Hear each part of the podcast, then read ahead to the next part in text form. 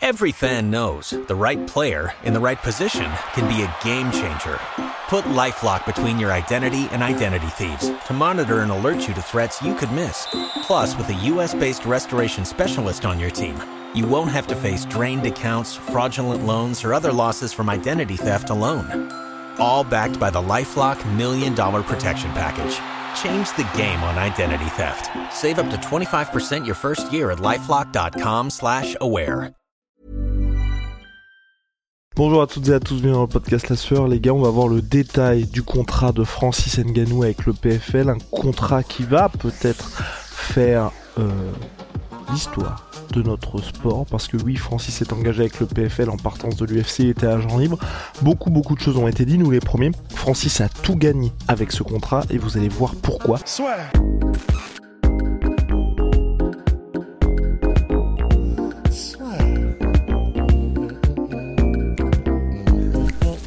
Sur le MMA avec une ibet. Quelle sera l'issue du combat? Une soumission? Un chaos? Paris sur les meilleures cotes avec une ibet. Francis Ngannou s'est donc engagé avec le PFL, grosse grosse qui est en train de s'établir petit à petit comme le véritable concurrent de l'UFC. Donc on a les détails de ce contrat avec le PFL, c'est ce que nous fournit Bloody Elbow, le média américain. Donc il y a plusieurs choses qui sont intéressantes dans ce contrat. C'est déjà un contrat de deux ou trois combats, ce qui est important parce que Francis va arriver au PFL, il aura 38 ans puisque le contrat est signé aujourd'hui mais ne prendra effet, enfin prend effet dès aujourd'hui, mais ce que je veux dire, c'est que Francis devrait combattre la première fois au PFL en 2024, donc l'année prochaine. Entre temps, en 2023, là, ce que Francis aimerait bien faire, c'est un premier combat de boxe pour ensuite sécuriser un gros choc en boxe anglaise contre Deontay Wilder en 2024, donc de pouvoir faire les deux l'année prochaine. Ce qui est aussi intéressant, c'est que le combat garantit à Francis un, montant à 7 chiffres par chaque combat et donc on est sur high seven figure donc ça veut dire qu'on se rapproche plus on est plus proche du si vous voulez du 9 millions que du 1 million pour Francis Nganou. Ce qui est intéressant aussi, c'est qu'il y a un partage de revenus sur les profits nets de l'événement. Quand je dis ça, c'est ce qui est important, c'est ce qui n'est pas fait par exemple à l'UFC, c'est que Francis sera par exemple intéressé sur la billetterie de l'événement, ce qui est euh, absolument incroyable. Et quand on connaît les montants qui sont générés à l'UFC c'est très intéressant. Par exemple si on regarde le combat donc c'était euh, Francis Ngannou contre Cyril Gann, qui avait eu lieu ses derniers combats de Francis à l'UFC, et eh bien ce combat-là avait généré, tac tac tac, avait fait une billetterie, ça a été le record du Honda Center, donc la salle euh, de d'Anaheim en Californie, avait généré 5,2 millions de dollars en billetterie, et Francis et ni les autres combattants de la carte avaient obtenu le moindre centime dessus. Mais ça vous donne une idée de ce à quoi peut prétendre Francis Nganou désormais, en plus de son salaire fixe. Ce qu'il y a également à savoir, c'est que Francis a un bonus à la signature ou salarié en, ou salaire pardon en tant qu'ambassadeur du PFL de l'organisation du PFL il aura aussi et ça c'est très très important parce que si vous suivez le MMA depuis un moment vous voyez bien que avant le deal Reebok qui a tout changé pour les combattants maintenant c'est Venom qui est sponsor de l'UFC l'équipementier de l'UFC les combattants ils avaient des sponsors dans la cage. Donc ils avaient des patchs avec leurs sponsors qui s'affichent comme vous pouvez le voir par exemple par Ares en France ou dans toutes les autres organisations depuis le deal Reebok et aujourd'hui Venom, les combattants n'ont pas le droit d'avoir des sponsors. Et quand vous voyez des sponsors, c'est des sponsors qui sont approuvés par l'UFC et aussi sponsors de l'UFC. C'est pour ça que vous allez voir par exemple Tony Ferguson avec un logo Monster ou euh, d'autres athlètes avec d'autres logos, mais des logos déjà il y en a qu'un seul, un ou deux je crois maximum, et ce sont des logos qui sont approuvés par l'UFC, idem pour le logo euh, Crypto, qui est un mm, sponsor de l'UFC.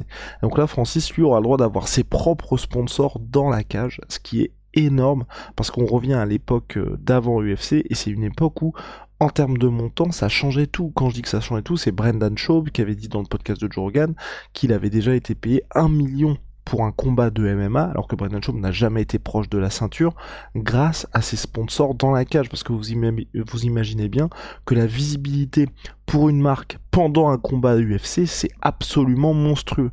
Donc là, Francis a également obtenu ça, ce qui est énorme, vraiment énorme de, sa part. Il y a aussi euh, le fait que le contrat ne soit pas exclusif, mais ça vous en doutiez, à la boxe, et ça c'est ce qui est très intéressant aussi, quelque chose qui peut être évident, mais ça pose bien évidemment d'autres questions, mais comme le contrat de Francis et que le PFL ne font que du MMA, bah le contrat ne porte que sur le MMA, et donc Francis peut faire ce qu'il veut avec les combats en boxe anglaise.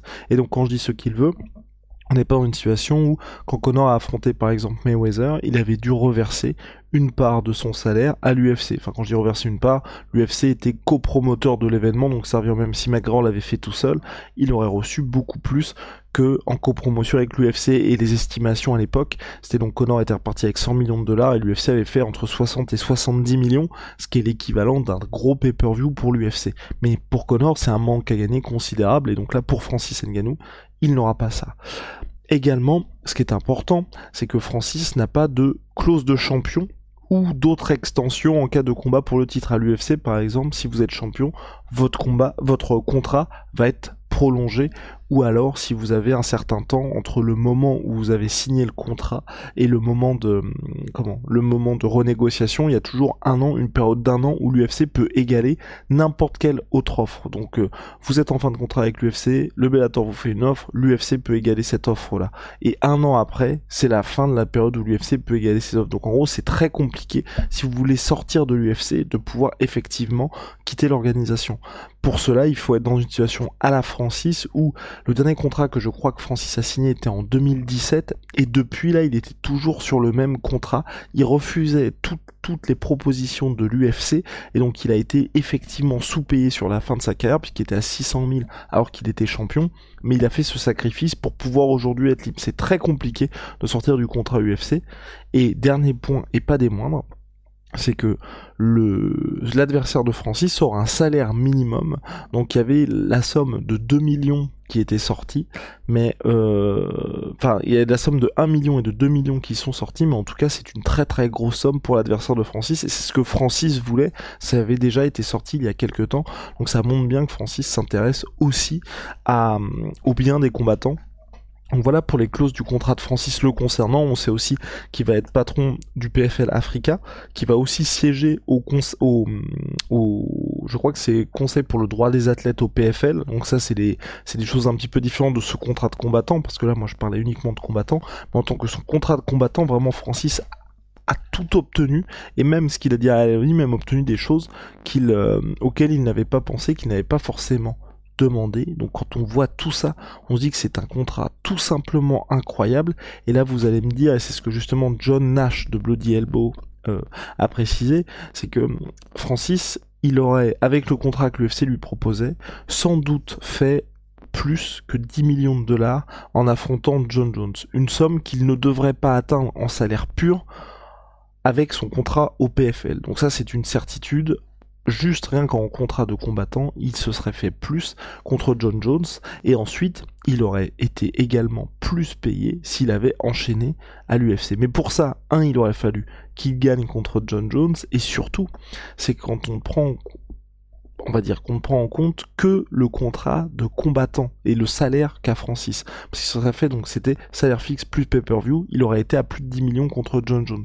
Mais là, avec le PFL, Certes, on ne peut pas s'attendre à des montants en pay-per-view qui soient aussi faramineux qu'avec l'UFC. Mais avec, quand vous ajoutez les sponsors, l'intéressement que Francis va avoir sur le merchandising, les t-shirts, sur la billetterie, on peut s'attendre à ce qu'il touche une somme qui soit extrêmement intéressante pour lui. Et le fait aussi, et c'est ce qui est très important, c'est que certes ces 10 millions de dollars, plus de 10 millions, il va pas les toucher en un seul combat au PFL, mais avec le PFL, Francis a le droit de faire son combat en boxe anglaise qui est hyper lucratif. Alors qu'avec l'UFC, il y aurait uniquement ces 10 millions qui sont inaccessibles je pense au PFL, mais il peut avoir ce gros gros choc en boxe. Donc c'est pour ça que pour ma part, je pense que vraiment Francis a tout gagné en signant avec le PFL et que si ça se passe bien pour lui, à savoir qu'il fait le taf dans la cage et dans le ring, euh, on peut vraiment avoir un changement de paradigme dans les sports de combat et dans le MMA. C'est tout pour moi. Shout out à my sweet pea, my sweet protein, moins 30% sur tout my protein avec le code la sueur. See